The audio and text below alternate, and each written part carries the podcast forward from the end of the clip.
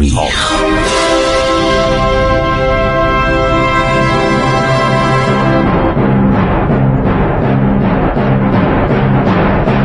کاری از گروه جوان و اندیشه رادیو جوان.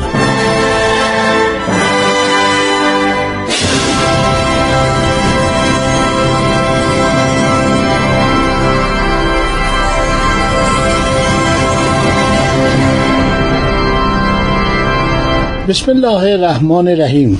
با سلام خدمت شما شنوندگان عزیز من خسرو معتزد هستم. با شما درباره تاریخ ساسانی برخوردهای امپراتوران روم با ایران صحبت می کنم که این امپراتوران چند تا بودن و یکی از اینا که از همه خطرناکتر بود شخصی بود به نام جولیان که جانشین کنستانتینوس امپراتور قبلی شد که اون در حال جنگ با ایران بود و مرد. یک دفعه به اصطلاح سکته کرد مرد و جولیان آوردن.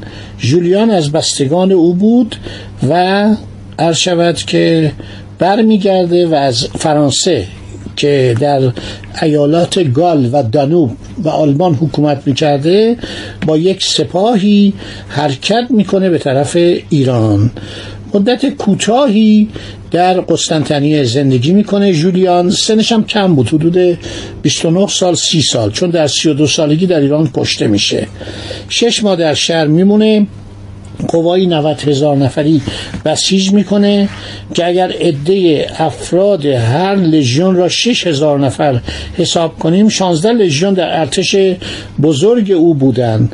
قرار بود حداقل 20 هزار سرباز ارمنی که به ویژه در عملیات کوهستانی و قلهگیری مهارت داشتند به ارتش روم بپیوندند. ما خوشبختانه در مورد تاریخ ایران همونطور که عرض کردم یه مورخ نظامی رومی هستش که خیلی با دقت با به صلاح فراغت کامل با کنجکاوی کامل تاریخ جنگ های ایران و رومو نوشته. آمیانوس مارسیلینوس این خیلی شخص فوقلاده است و گفتن که این آخرین مورخ بزرگ روم بوده.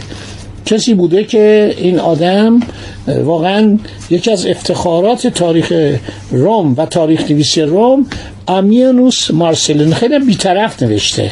یعنی در صحبت که می‌کنه شما این اصلا خودش در صحنه بوده و برگشته گفته که من در دوران قبل از عرض شود که جولیانم در اون لشکرکشی ها بودم و جولیان زیاد از کنستانتینوس امپراتور قبلی اطاعت نمی کرده هر چی گفته که تو لشکرهای گال بیار لشکرهای دانوب بیار با با ایرانیا بجنگیم به صلاح امروز فردا کرده تا اینکه کنستانتینوس میمیره. بعد ایشون میاد.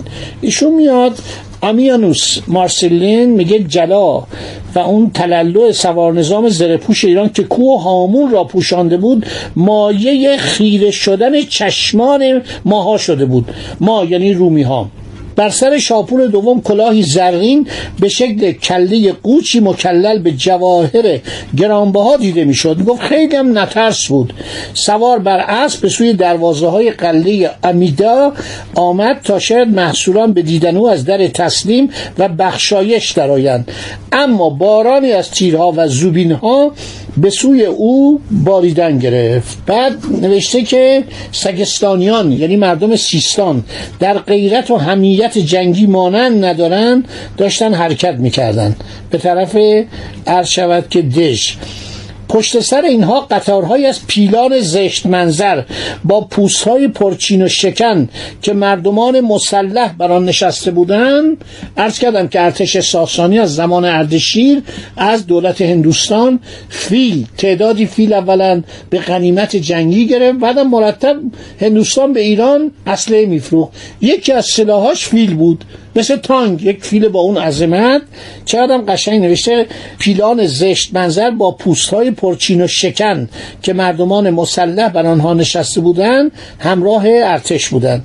با پرتاب سنگ های عظیم به وسیله آلات جنگی از دژ به سوی ایرانیان و تیراندازی با تیر و کمان و پرتاب زوبین یعنی نیزه دی از مهاجمان را از پای درآوردیم. شهر 20 هزار ساکن داشت.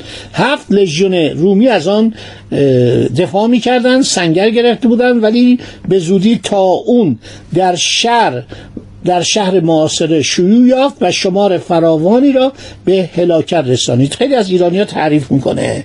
میگه اینا وقتی حرکت می‌کردن با اون زره ها و با اون کلاهخوتا معلوم میشه که یک ارتش مثلا خیلی مدرنی بوده. شما نگاه کنید کلاهخود و زره و اینکه لباس ها همه آهنی بود اینا مال دوران قرون وسطاست در ارتش های اروپایی کتابی ما اینجا داریم هاملین هیستوری تمام اینا رو نوشته. تقاشه رنگی اینا رو من انگلستان آوردم. یه دوره کامل با جلدای قرمز خیلی کتاب پر از عکس واقعا اینا از تمام موزه ها در آوردن. از موزه های مختلف اروپا یک گروه مورخ اروپایی در قرن بیستم یعنی حدود سی سال سی چل سال پیش اینا رو من اونجا خریدم آوردم. یکی از واقعا سرگرمی های من تماشا کردن این عکساس خیلی فوق العاده است. تمام نقاشی عالی. حالا در اون زمان ایرانی ها چنین ارتشی داشتن.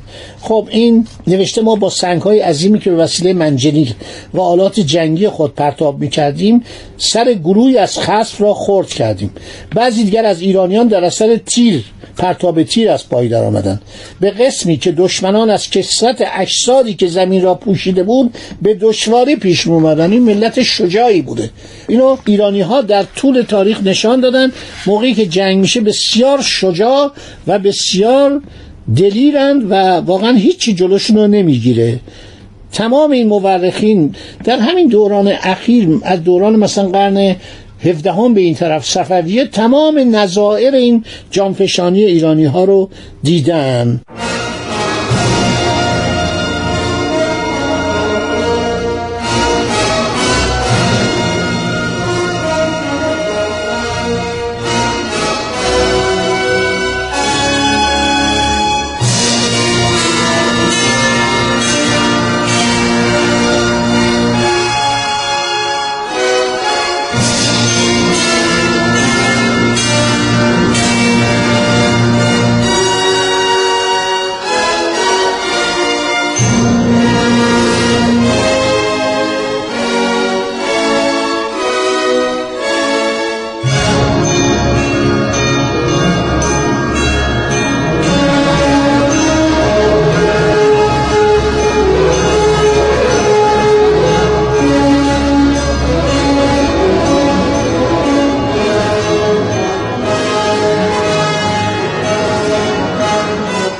نوشته جنگا خیلی مفصل بود. حالا این جنگا در دوران کنستانتینوس بوده. ولی جنگ خونین مدتی بی نتیجه من اینو مخصوصا شهر رو بگیرن نمی‌تونستن. و بعدم میگه این امینیوس مارسلین با مسیحیان دشمن نبود. این تعصب مذهبی نشون می‌داد. ولی بیشتر مسئله عرض شود که جنگ با روم بود که حالا میگم من مسیحی هستم. ارتش ساسانی حقوق اسیران غیر نظامی را رعایت می‌کرد. در زمان فتح دو شهر مستحکم رومی ادی از زنان اسیر شدند. همسر گروکاسیون مستشار رومی در میان آن زنان بود. ارتش ساسانی حقوق اسرا را رعایت می‌کرد. از کشتارهای بیهوده اجتناب می‌کردند.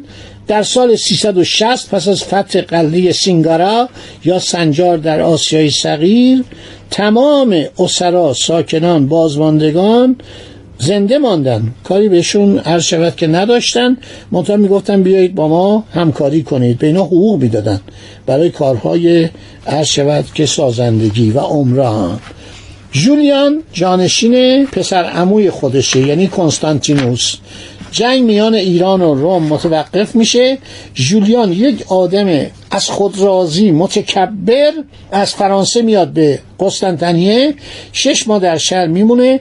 قوای 90 هزار نفری رو بسیج می‌کنه که حدود 16 لژیون 90 هزار نفر باید بیان ایران رو بگیرن. به طرف آسیا حرکت می‌کنه. یعنی آسیای ایران آسیای غربی که اونجا هست به طرف شرق یعنی به طرف ایران پیشروی می‌کنه. جولیان در سی سالگی به علت مطالعات زیاد شیفته روم باستان و تمدن او شده بود.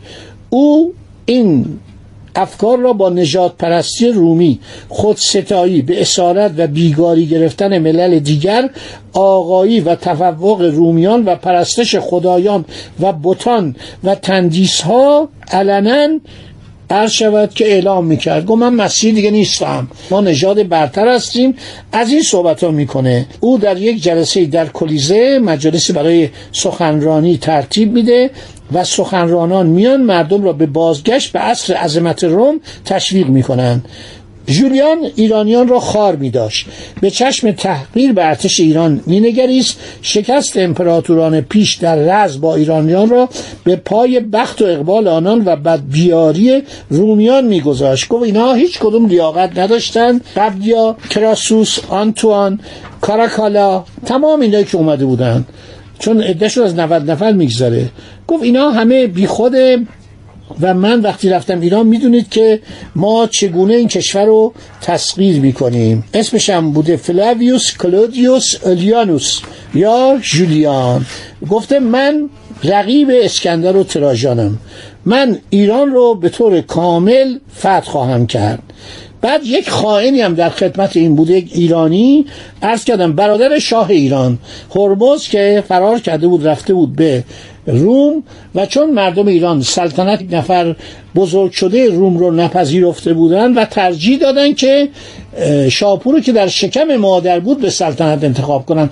گفتن کسی که در روم بزرگ شده اخلاقش رومی شده مثل اونا شده. این آقای هرمز که برادر شاپور بود گماشته عرض شود که جولیان بود. جولیان همه کتابایی رو که درباره جنگ های کراسوس آنتوان کاراکالا الکسان سفرس والریان و کاروس و دیگران به وسیله مورخان رومی نوشته شده بود میخواندید اونا رو مسخره می‌کرد.